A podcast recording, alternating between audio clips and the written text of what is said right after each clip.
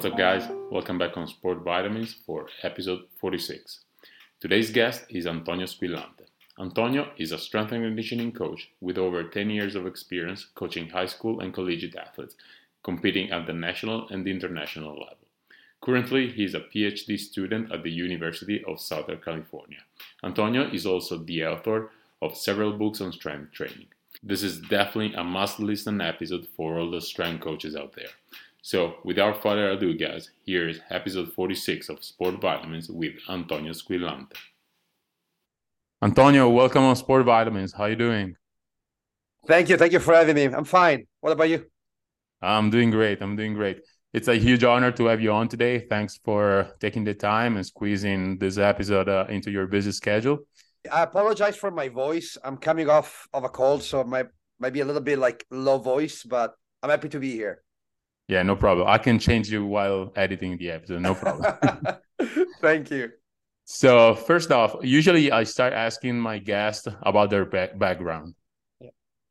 Sure. Um, let me start by going over my athletic background, and then we can go over more academics if you want to, because every time people ask me about like my background, I I always make it clear like I wouldn't be where I am if I hadn't been an athlete first.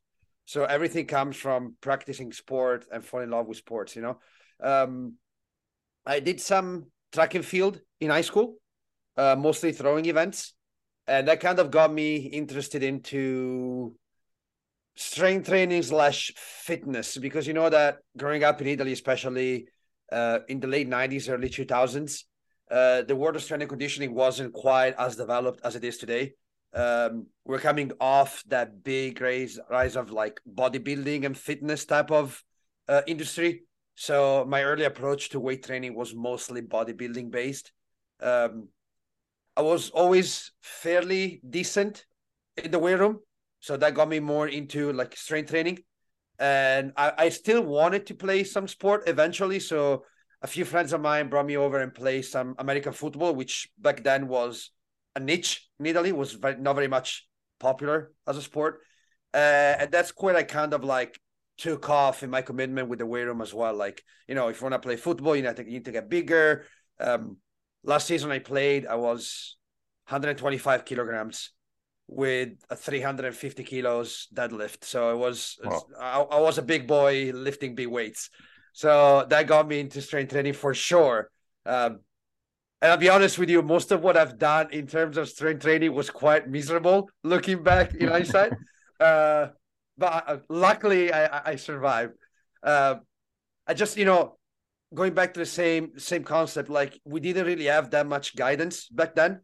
Like the few programs that we could uh, we could look at were like either based on Flex magazine or some like early YouTube videos on like how to train football players. There was nothing very uh, scientific, if you will, about it. And that kind of pushed me to learn more about sports science. So I, um, my mom really wanted me to become an engineer. I was horrible in math, so no way I could be an engineer. Uh, so I started studying biology uh, at University of Padova. Um, I did about a semester there, and, and then I realized that although I was very interested in biology and like the more like physiological aspects, if you will, uh, about like cell metabolism and all that good stuff, uh, I needed something to be a little bit more applied to like the art of coaching, if you will. So I switched over to. Um, I usually translate it in terms of like physical education or sports science. Uh, we call it scienze motorie. It's a little bit of both. If you look at the at the old uh, educational system in Italy, um, I did my undergrad in Italy, and then uh, I always wanted to. I was doing some coaching, like strength and conditioning coaching with rugby, uh, but I really wanted to have an experience in in American football. So that's how I started applying abroad. I eventually moved to the states. Uh, got my first job in a small Division three college, and from that point onward, has been uh, mostly developing a career in coaching. Um, I never lost sight of education, so I continued my education throughout my career. Um, I took a few a few master degree, um, a master degree in uh, orthopedic and rehab, a master of science in in um, strength and conditioning, uh, and one in biomechanics, uh, sports biomechanics. And I also did a postdoc in the United Kingdom in sports nutrition. Uh, and that that's something that I did to complement my work as a strength and conditioning coach. I just wanted to know more about injury prevention. I wanted to know more about program design, and I needed. Uh, uh, growing up, I was a huge fan of Dr. Massimo Spattini. Uh, he was actually my nutritionist when I played football in Italy. So I grew up like idolizing him and his knowledge of all things like sports nutrition. So I was very much into uh, the biochemistry and chemistry involved in in nutrition. Um, so I, I saw that part of my educational journey more of a complementary type of activity to my main job, which was coaching. So I just wanted to be a better practitioner. Uh, up until to the point in 2016, um, when I was lucky enough to coach uh, coach at the Olympics uh, for track and field, I was and conditioning coach for a number of different throwers and sprinters that competed uh, under Team USA, and um, and that kind of like made me realize that I felt like I was toward the end of my journey into coaching and I needed to bring it to the next level. And that next level to me was uh, going on the other side of coaching, so the educational side of coaching. And that's where I decided to pursue a career in academics. So that was about five, six years ago. Started my PhD. Uh, it's coming to an end pretty shortly. I should be done in about a few months. Um, I've, since then, I've been mostly involved in teaching. Um, I'm an instructor for the National Strength and Conditioning Association. Uh, I teach for Setanta College in Europe. I teach here in Southern California. Um, so 99% of my job now is either teaching or writing or doing research. Lately, as of six months ago, um, I was offered to take on a new uh, job, a new role as a strength and conditioning coach for Team USA Cycling uh, for the sprinting program, so track cycling. Um, and I jumped on it all wholeheartedly just because I, I, didn't know much about cycling, if not anything at all. But after I saw their training for a little bit and I was exposed to some of the strength and conditioning that they're doing over Europe, especially in the Netherlands, I realized that these athletes train like weightlifters. So it's pure power. There's not not not a single aspect of endurance when it comes to sprint uh, sprint cycling on track. And since then, I've been I've been riding myself. I love the sport. Uh, we're about to leave in February for the Nation Cup, so the first international events uh, leading up to uh, the qualifying round for the Olympics in 2024. Um, and I'm also running for them a talent ID program, uh, trying to scout like younger, talented athletes to join the team. So it's a little bit of research, a little bit of coaching, but that's in five minutes. That's my journey since 2001 till 2023. So, first of all, good luck on the upcoming event. And Antonio, you have had uh, an amazing career so far. And uh, but I want to go back to when you said that you everything started from you being an athlete yourself. Yeah. I can definitely relate to that story because uh, I actually finished playing baseball three years ago, which is also a, a niche sport, like you said, for football and that's really what got me into strength and conditioning because when i was playing baseball in italy even though i was playing in first division i didn't have a strength coach. So i had to start training by myself. I had to start doing uh, some also random stuff and learn uh, through trials and errors for sure. Yeah. so in your opinion how important is for a strength coach to be an athlete himself? It's necessary. Uh, i don't mean with that, I don't mean that you need to be a professional athlete or anything like that. Um, it's not like if you want to coach uh, American football, you have to play in the NFL, nothing like that. But you need to have, and sometimes it's not even necessary for you to have, as a coach, for you to have experience in the sport you coach, because that's where the knowledge comes into play, and that's where like evidence based practice comes into play. Because if you know how to look at resources and research, you can find the information you need to design a sounded scientific program for any sport. So that's the education component of it. But you will never be able to relate to the athlete and the training process as much if you haven't done it yourself. If you haven't been an athlete yourself, you need to know uh, the level of commitment that is needed to, to be an athlete. You need to know the pain and discomfort that comes with uh, training to be an athlete uh, for to be an athlete, I mean to compete in sport at whatever level, you know, like when you dedicate yourself to something that is bigger than you, which is like competing against other people, they might most likely going to be better than you. that gives you a perspective on the training process that someone who had only learned it in school will never have. You need to have that connection with the process of being an athlete to understand and relate. And and I mean it because I see a lot of um, so part of my job is teaching the physical physical therapy program at USC. So we do some uh, courses, and one of the courses I teach is program design. So we teach physical therapists how to do program design for strength training uh, as a late stage of rehabilitation, early stage of return to play. And these are great students. They're extremely knowledgeable. They're probably more knowledgeable than I am in terms of anatomy, biomechanics, all that good stuff. But the majority of them never once even step foot in a weight room. And then you see the disconnect when they come and then give you an example of a training program where you have 12, 15, 16 exercises in a training session, uh, loads and reps completely off the chart, which might make sense if you look at a standard table on the NSCA textbook, but then you know that in real life that will never happen if you're pushing those sets the way you should push those sets to get better. So you see that there's a disconnect. Like in theory, they're very well prepared, but in practice, what they put together on paper makes no sense whatsoever. You can't use it.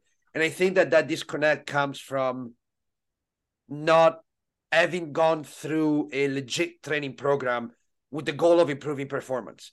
And that also speaks about the need to be, as a practitioner, always very humble and question your approach to training. Like, it doesn't matter how educated you are, it doesn't matter how much experience you have.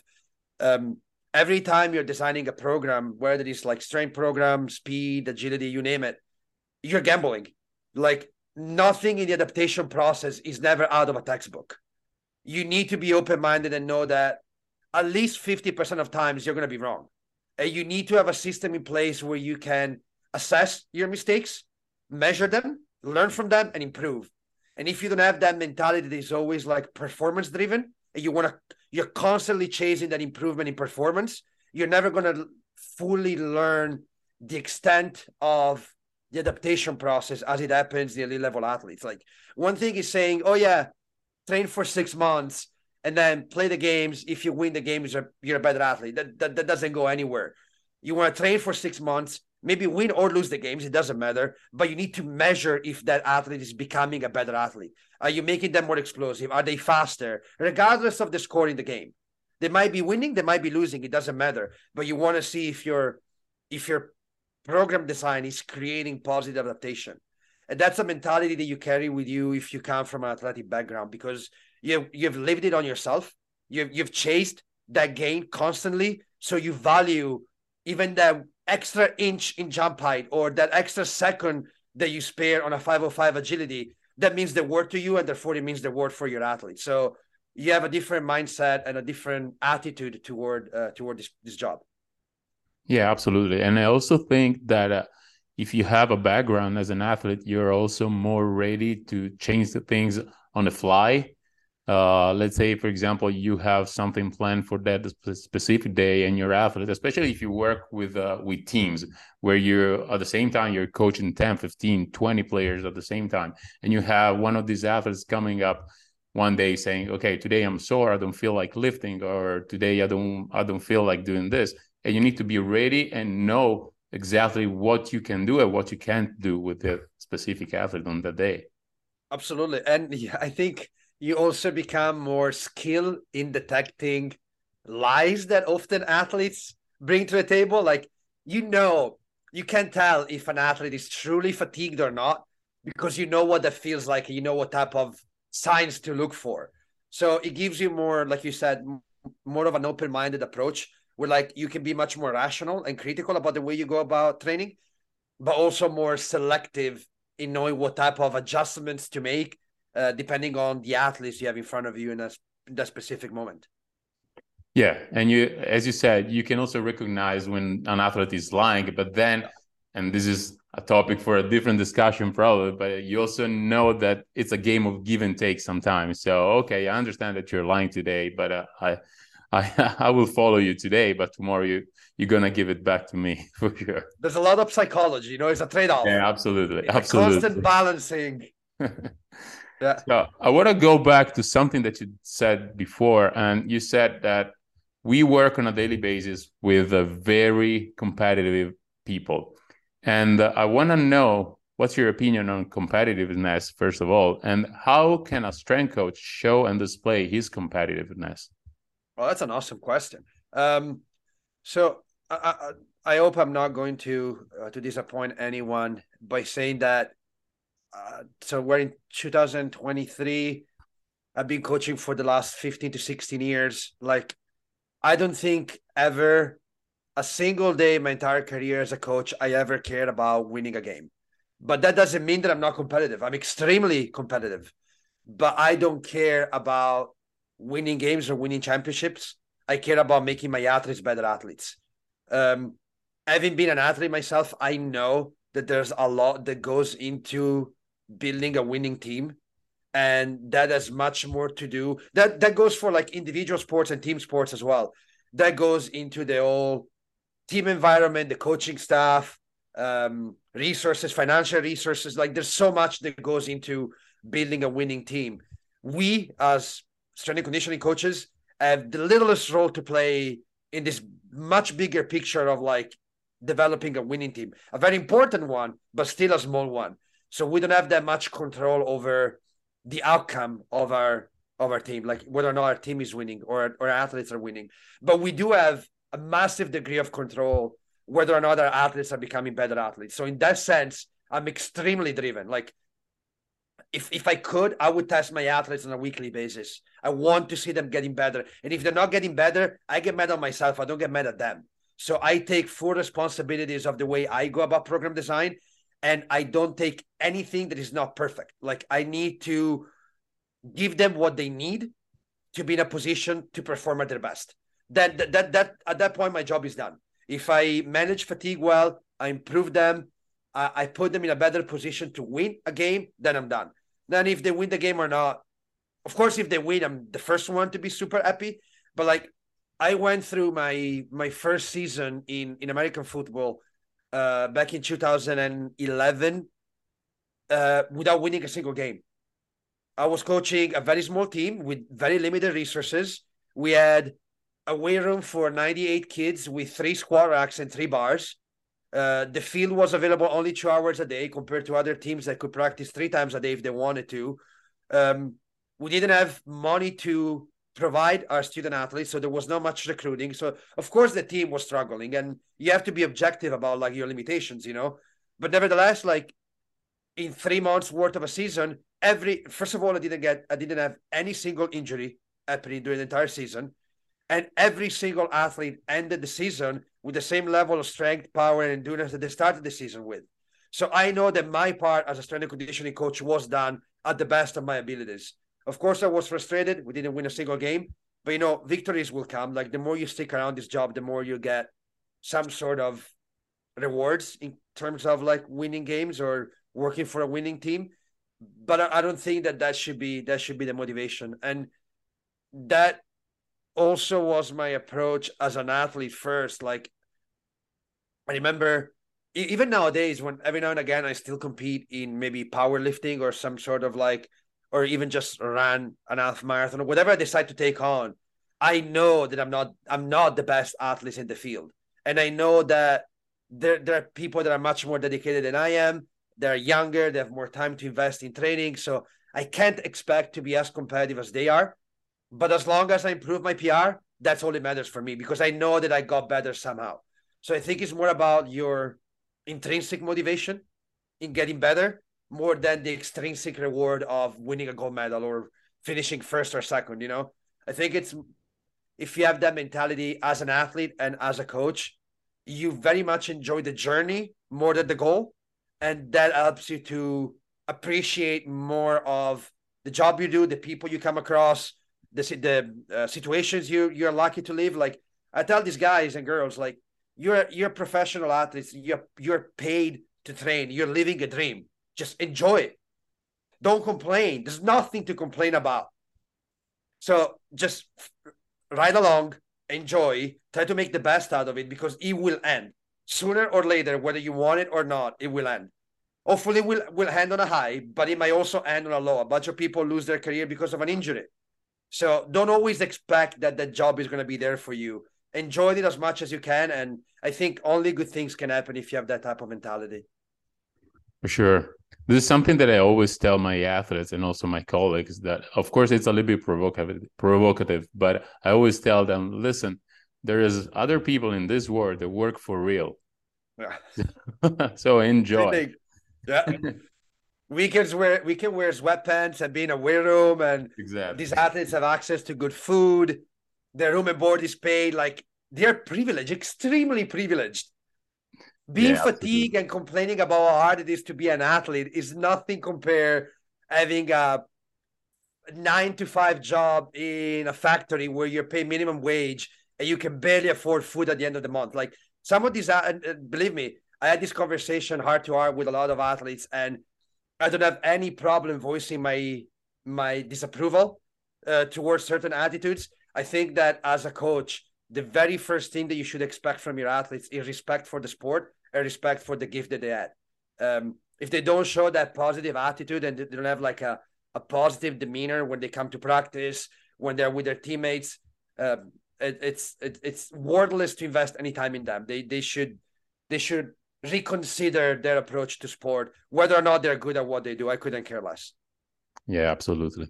So going back to your first uh, first season with the football team, you said you had zero wins, but the strength level and power output were still high at the end of the season, and you had zero injuries. So these are three very important KPIs when it comes to evaluating the work of a strength coach.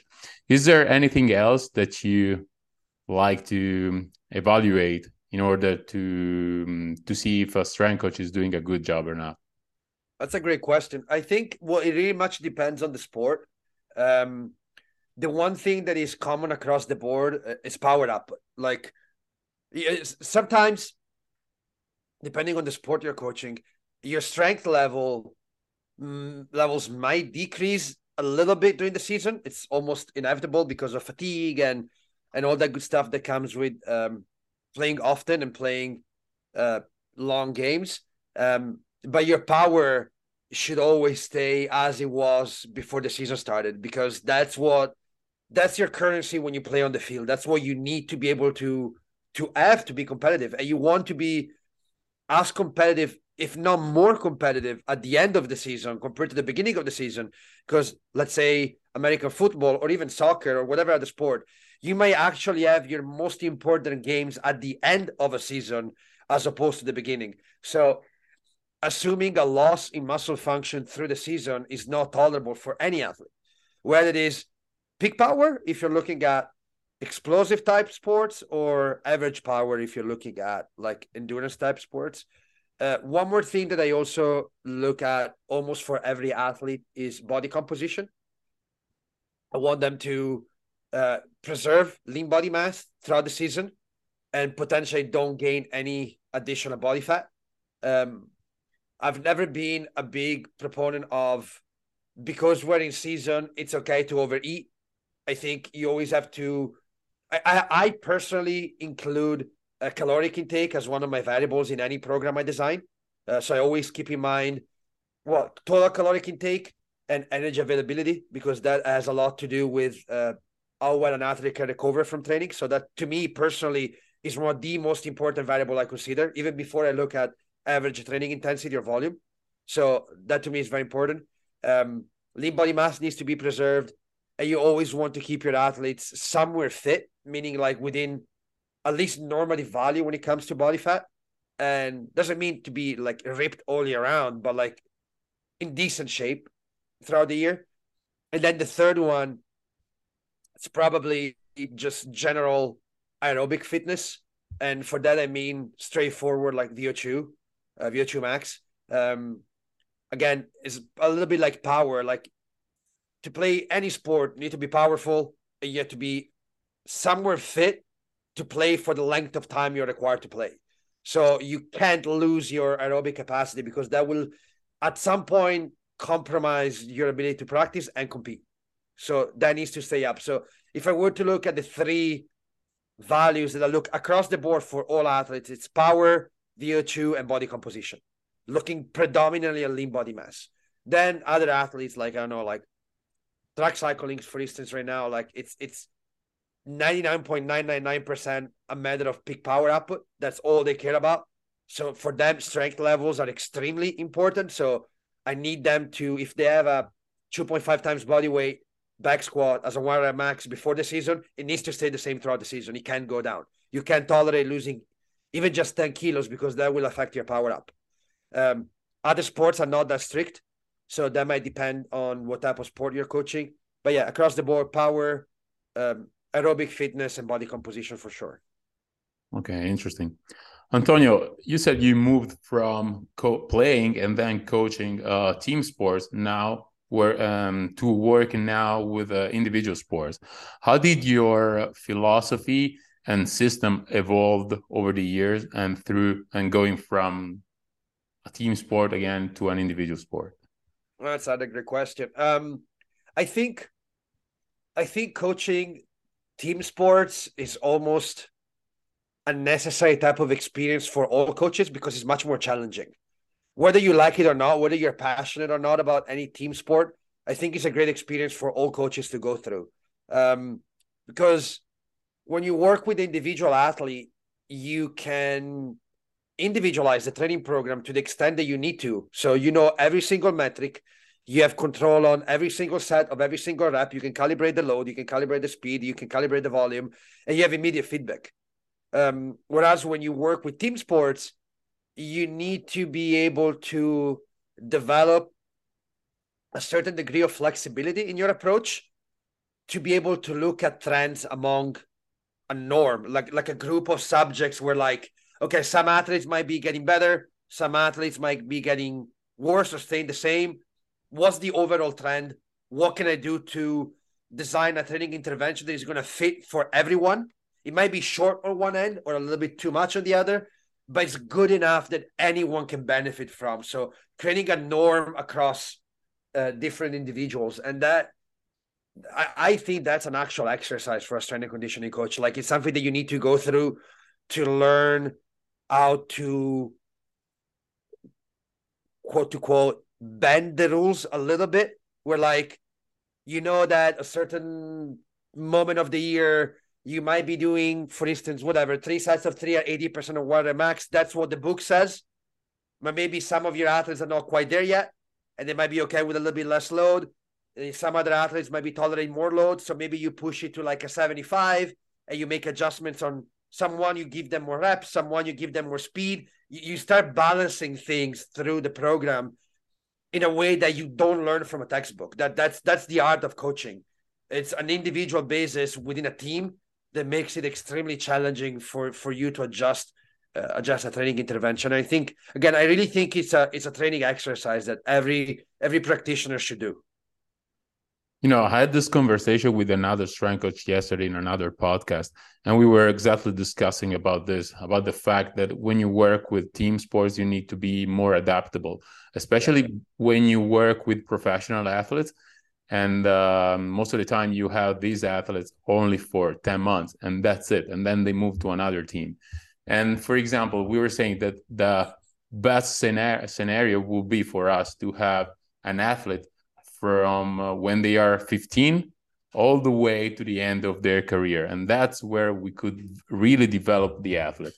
But most of the but most of the time we have an athlete that come to our team when they are somewhere between 25 and 30 years old. And probably they don't have all the background that they need to express i don't know 80% of the 1rm 90% of the 1rm in the weight room so i would like to know if that happens to you what would you do? So that's a good question. Um i think as a practitioner in general, a strength and conditioning coach, whether you work with um, individual teams, uh, uh, uh, individual athletes or team sport, uh, whether or not you have the time to to develop an athlete from the, the youth level to the professional level, which again, I agree with you, very rarely happens. Like the majority of us have to deal, a lot of us have to fix issues before we can develop athletes. So it's a it's a very uncomfortable place to be. Like athletes that should be close to their peak, like you said, are like 25, 30 years old sometimes. In terms of like weight room experience, they're completely beginners. So it's a very tricky position uh, to be in. Uh, but regardless of it, I think, and I hope I don't disappoint with the answer, but I think you need to be able to build in your programs, whatever that is, a degree of flexibility that allows you for deviations from the norm. And for deviations from the norm, I mean like, okay, and, and I can give you a very um, straightforward example. Like I've done a lot of working weightlifting, Olympic lifting.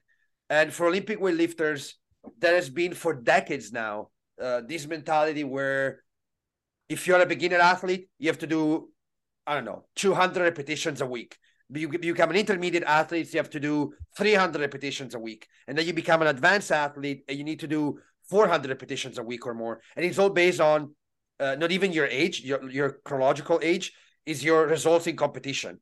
And you may have some freak of natures that are completely beginner, they're just extremely well built and strong. And at their first meet, they get a total that places them at a national level, but they haven't even trained for more than a year. So they're technically beginner, but you can approach them with the volume that you would do for an for an advanced athlete. So you can you can apply the system that is supposed to be applied. So you need to be able to have that. that goes to beginner and experienced athletes or individual or team sports, whatever the case may be. You need to know that in our job, there are more exceptions to the rule than rules.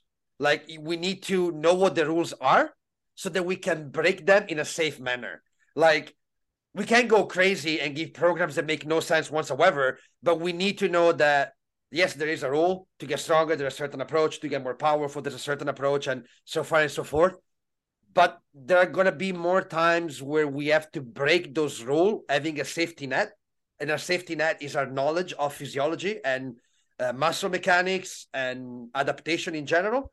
And within that safety net, break those rules so that we can adjust our training intervention to whatever athlete we're working with.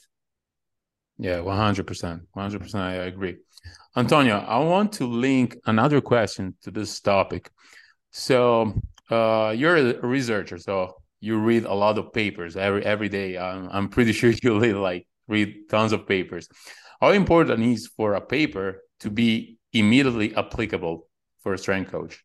It's necessary. And that's why uh, that sometimes like when when students ask me questions about like reading papers or looking for uh, like research grade type of information uh, what do we like? You know like thank you for for saying that i'm a researcher. I, I i do research. I don't consider myself a researcher because i don't believe in if, if you let me take a step back. If you want to be a researcher you have to be willing to accept the fact that at the end of the day you need to publish a next number of papers a year to be able to get your funds and your grants and all the uh, everything that comes with it. I'm never going to play that game. I'm, I'm not willing to i'm not willing to publish anything that i don't think it's valuable and applicable so in that respect i try to keep my research very much focused on answering real questions with real life applications. So I don't care whether or not my my my papers go on the Journal of Strength and Conditioning Research or a bigger journal or whatever. I care about whether there is an abstract or a paper. I provide practitioner with something that they can apply immediately, and that I think it's mandatory for for our type of profession because we're not biologists. We're not we're not biochemists. We are practitioners. We practice. We need to be able to practice. So whatever we learn, we need to convert that into practice. If we miss that link, everything become pointless. So in that respect, because of the system that supports research, and it's a system that rewards quantity over quality, the vast majority of the research out there is completely useless. I'm not saying this is bad research like it's done if you look at the statistics and the methods and methodologies it's good research but either it doesn't prove a point or it doesn't add any additional value to what we already know. It's just another paper that you're reading another abstract that you're reading. It's another way of looking at the same thing. And a lot of that unfortunately is bias. So they look at correlation based on the statistical value of it, but they don't reason through the physiological aspects of what they're describing. Like you might find a correlation between um, a barbell back squat and I don't know a 20 meter sprint.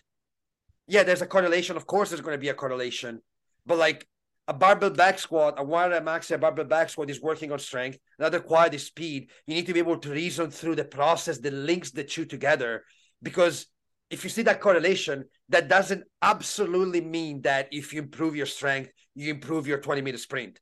It's just a correlation. You need to be able to reason through it and develop that mindset of being critical about all this information you find online. Because then people say, okay, all I need to do is back squatting. I back squat, my speed is increasing. No, there's so much more that needs to go into it. And that's where a lot of the research out there falls short. Like they just look at statistics they don't reason through what they're describing. So there's very little that can be applied or inferred by looking papers looking at papers or abstract. I probably i probably read close to 25 to 30 papers a week on a regular basis.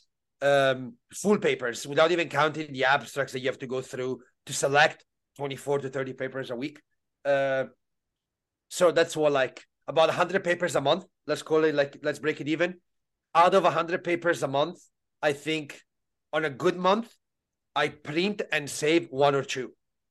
So that tells you the degree of quality that is in the most recent literature. But then if you go back and look at papers that were published before the system change, so I'm referring to like 80s, 90s, early 2000s at most, if I were to pick 10 papers published in the 80s, probably nine would be worth keeping because the, the scientific rigor probably wasn't quite there. The statistics were mm-hmm. easier, but the pedagogical value of those papers was much higher. They were teaching you something.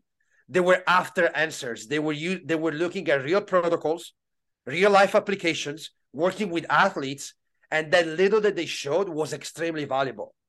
Whereas nowadays, the majority of research is done on recreationally trained subjects, people that you can push to the level of an athlete.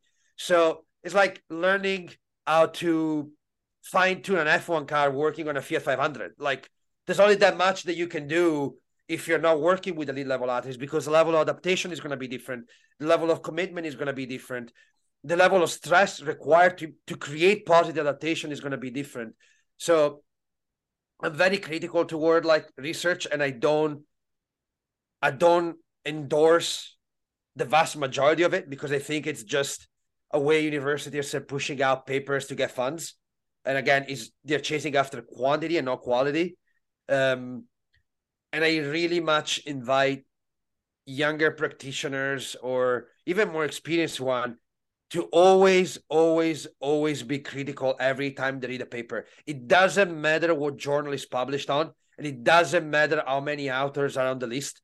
Uh, if you read the paper and you can answer a simple question about like, okay, what am I gonna do with what I've just learned from this paper? That paper was pointless. So always be critical. Doesn't matter how well it's written. Doesn't matter how many graphs and cool charts it has it needs to teach you something. If it doesn't change the way you go about coaching a sport, it's it's a pointless paper for the most part. And let's say you read one of those one or two papers that really make sense to you, and uh, what comes before applying the intervention with one of your athletes? So, what's your process after you read the paper? So, well, that's a that's a really good question. So, um, there's one thing that is I don't want to I don't want to use any complex terminology, but there's one thing that is like ecological value, which means like okay, that's a study. and the majority of the studies that we look at are based on a type of training intervention, whether it is strength training, endurance training, uh, rehabilitation, whatever the case may be. And that training intervention is composed by a number of training sessions with a certain like exercise selection, volume, intensity, all that good stuff that needs to go into into whatever program design. Um, so first of all, we want to make sure that whatever is described in the paper, in terms of like the actual training intervention, you can recreate. Don't take that for granted because a lot of papers skim through the training intervention, but they don't describe it carefully and thoroughly. So they might say that they've done a combination of, let's say, eccentric training and concentric training using a leg extension machine, but they might not go to the extent of describing sets, reps, loads, rest periods. If you don't find that information immediately, throw it in the, in the trash. Like it's not a, it's not an applicable paper. Just by saying and doing three sets of 10 on a leg extension with a time under tension of 2 1 2, for instance, doesn't tell you anything. It's not applicable to anything because you don't have rest periods, you don't have a percentage of load, you don't have the context in which that training session was inserted. Like, was that just a single exercise? Was more than one exercise? Was once a week, twice a week? If you don't have all those informations, whatever you learn from a paper immediately becomes not applicable, immediately loses ecological value. And I'm extremely picky. Like, my entire dissertation is based on uh, high force eccentric training. So very heavy eccentric training. I guarantee you, I've read in the last four years probably well over 200 papers on eccentric training alone. Out of 200 papers, there, uh, there was there were a total of five papers only that describe the training program. Five out of 200. So five papers that actually describe what exercise, what load, sets and reps, rest period, uh, weekly breakdown of the training process, like how often, how long was the training session, how long was the block, all those informations that you need to be able to reproduce the same type of intervention. Because you're chasing an outcome, you're changing, you're chasing a specific degree of adaptation. But if you can't create the stimulus behind it, you're just guessing. You're guessing over someone else's work. You don't even know if you're going to get the same results out of it. So, very first thing before you try to apply anything, make sure that you know precisely what to do so that you can duplicate this, if you will, duplicate the study in your own little environment or situation, knowing exactly what to do at any given time. And for that, I mean, if you if you look like there's so many programs on like hypertrophy training, for instance, where they recommend you all these different combination of like sets and reps and time under tension. Great. How do you put that into paper? Like how many exercises? How many sets? How many reps?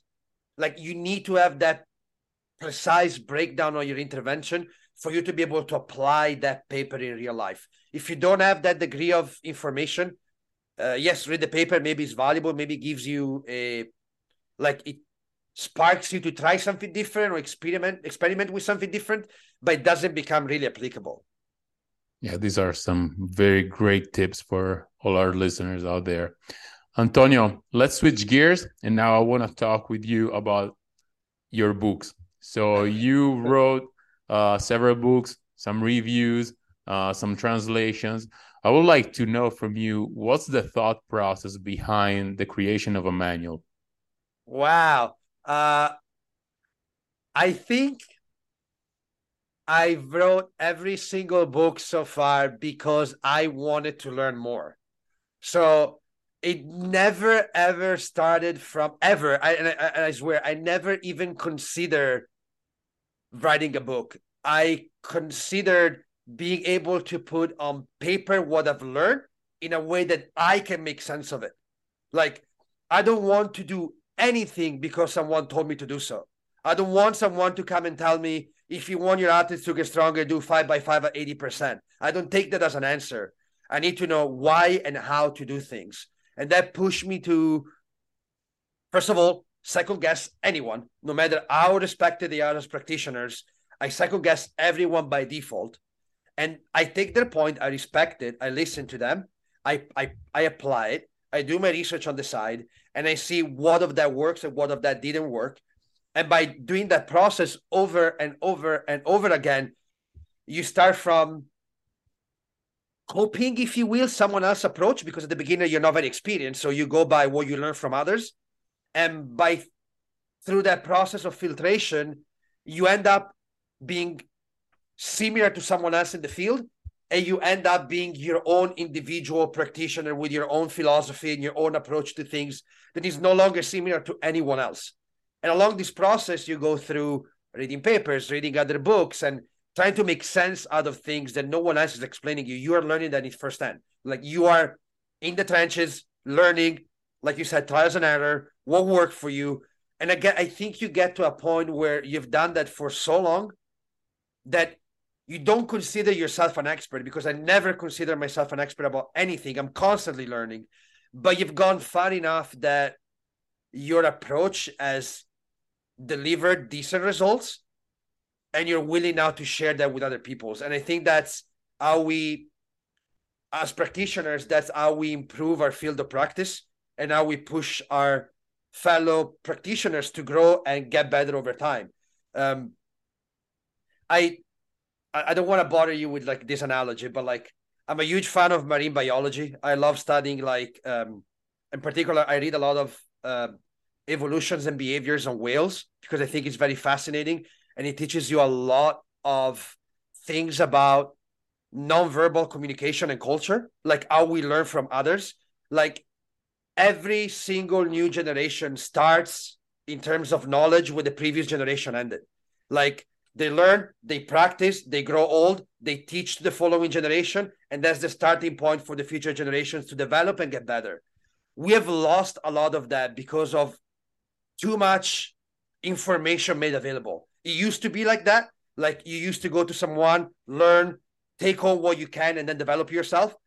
Now, younger practitioners have so much background noise with like junk informations available on YouTube, social media that is so difficult to find someone to follow. It's so difficult to find someone that has no personal agenda, no second goal, is not after money, is not after fame, that is willing to genuinely share what I've learned so that you can take it and make it better. Like, is immediately when I publish a book, I know that within a year, someone is going to do something better than I put in that book. And that's okay. That's part of the process. I want to put stone there for other people to build upon it. I want to give them what I've learned in the last 15 years so they can make it better. They can make it their own. I don't want them to go in five years from now and say, like, I'm doing what Antonio wrote in his book. I want them to say, I've learned this from Antonio. Part of it was good, part of it was junk. I fixed it. This is my way of doing things. Because that that way our generation, our future generations have a better starting point to become better practitioners. I didn't have that level of guidance when I started in this profession, and I wish for other people to have that moving forward. Yeah, awesome, awesome, and uh, yeah, I can definitely understand what you say when you said that uh, you started writing books because you wanted to learn more and you wanted to study yourself because this is the same reason why I started a podcast, actually two podcasts, because yeah. I want to learn more and I found out the my my the best way for me to learn and uh, understand things is through listening. So I said, okay, why uh, why don't uh, why I can't start a podcast? So Absolutely. I understand what you said. So, uh, Antonio, so you coach athletes, you research, you write books, you do everything. What's your secret? um,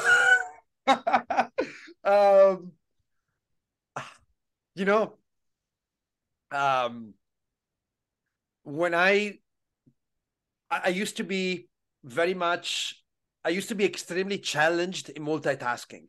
So for many, many years, I was that's up until maybe five or six years ago. I was very like, I had very much tunnel vision. Like I was on one thing only, trying to do the best of the best I could at one thing only. Like whether it was coaching, academics, uh, w- whatever. But it was very much single focus.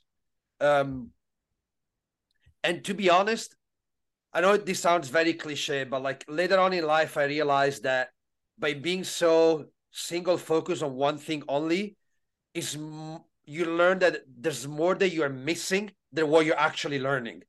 And that goes to our profession personal relationships being able to have a good balance between personal life and work. So i i force myself to get out of that tunnel vision and try to be better at multitasking. And multitasking i don't necessarily mean like writing coaching just everything that is career based. I'm talking about like personal relationship, personal development, family, work, career, ambitions, goals, hobbies, everything. there has to be a place and a time for everything in life. You can't just be a slave to your job and not having anything else besides work, work, work. That doesn't work that way. And when I start, I I I, I wanted to become multitasking. I took on writing, and that's where I, I wrote my very first book uh, with ATS.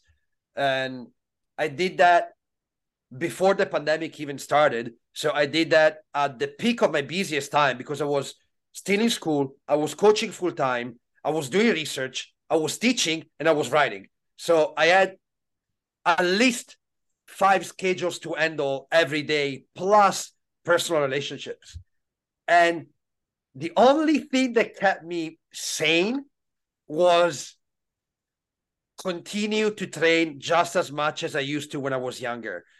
I switched my focus from I'm no longer performance driven. Like if you were to talk to me 10 years ago, I was training to win powerlifting meets. I was training to to be the best athlete possible. That's no longer my goal because it requires a level of energy that I don't have. I don't have in me anymore. Like I, we, we grow up, we have responsibilities. It's it's different but I realized that if I keep my spark and my passion for sports alive, everything else naturally falls into play.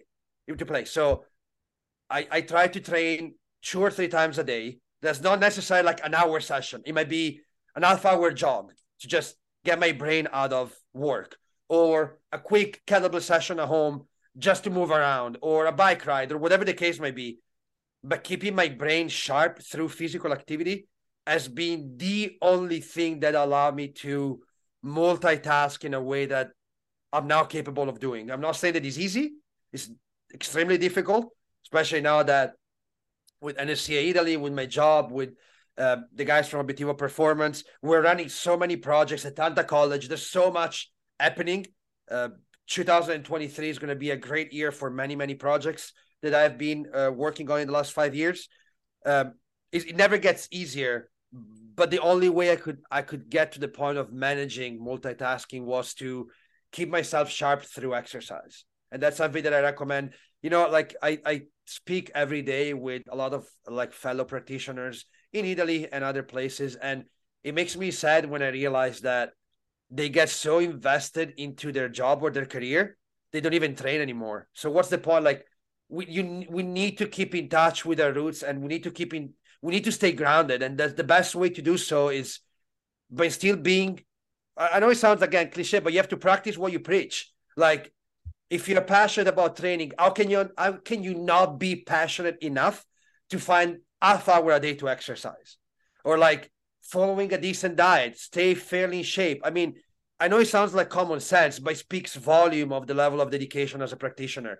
I would never ask any any of my athlete to do anything I myself wouldn't do. Like I need to keep I think that kept me much more focused and actually gave me more energy to go about my projects more than just being uh, tunnel vision on just one goal only and just hammer it down until you get it. Great. You just gave me an amazing answer, Antonio. I hope so. yeah, no, I loved it. I loved it. Antonio, it's been a great episode, but before saying goodbye, usually we finish off with three rapid fire questions. You Love ready? It. I'm ready. So, the first one Who's your mentor? I would say a personal mentor would be uh, Dr. Massimo Spattini. Um, he has never been and, and I mean it with absolutely no disrespect, and I hope he's listening to this episode, so I, am sure he, he will appreciate it. He has never been a mentor in the sense that he mentored me through my career, like telling me what to do or giving me advices. He simply showed me how to be a good practitioner himself. So he he led by example, and by doing so, he was the greatest influence in my career.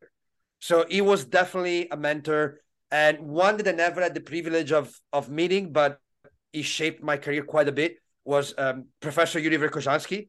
Um, I share that anecdote with everyone. Like when I joined um, university when I was 19 years old in Italy, and my mom wanted to encourage me to read more in preparation for uh, university. She took me to a bookstore near the, the university, so like a textbook store, and he said like, buy whatever book you want that is uh, in line with your interest I'll pay for it, read it, and that's you get like a kick for your career. And I remember being in this massive bookstore with all these brand new books, and I ended up buying the very last copy of a manual that wrote in 1987, so the year that I was born. And that was the very first exercise science or sports science book I've ever read in my life. And by Natalia's Verkhoshansky, The Mission, that was the most complex book Verkhoshansky has ever written. So I probably understood 0.05% of it the first time I read it, but it was so shocking to see his approach to sports science that I could never look back. Like it's almost like if you drive a Ferrari, everything else is gonna feel slow. Like reading that book and that level of rigor in like designing the protocols, reading science and applying science definitely shaped my career. Okay, great. So I guess you already answered, but the second question was what's your favorite book on strength and conditioning? oh, okay. Uh, well, let me, let me go with an international title so everyone can follow that. It would probably be Supertraining. Okay, great. Third question Who's one athlete that you would like to work with? Ooh. Any athlete? I can pick any, any athlete? athlete? Any athlete. Any athlete? Uh, I will give you the most selfish answer ever, but I would love to work with an F1 driver so I can stick around F1 a little bit more. That's the only reason. I can get a free ticket to go all races. Nice. Great, great, great answer. okay, Antonio, if some of our listeners would like to reach out to you, where can they find you? Uh, uh, for sure on Instagram. It's the easiest way for me. Um, I have no Instagram is Antonio underscore Squillante yes. Um, it's the easy, easier way for me to be in touch with people in different time zones. Uh, but if there's anyone that really wants to go into a conversation, I have no problem sharing my phone number and my email on Instagram. So just reach out, send me a DM, I'll get back. Mm, you probably know that better than I do, but like I'm not very skilled with social media. I'm pretty incompetent. So every time someone tag me or post me, my DM gets overwhelmed with like messages of people mentioning you. So I easily lose track of messages. So sometimes I don't answer, but it's not because I don't care about answering.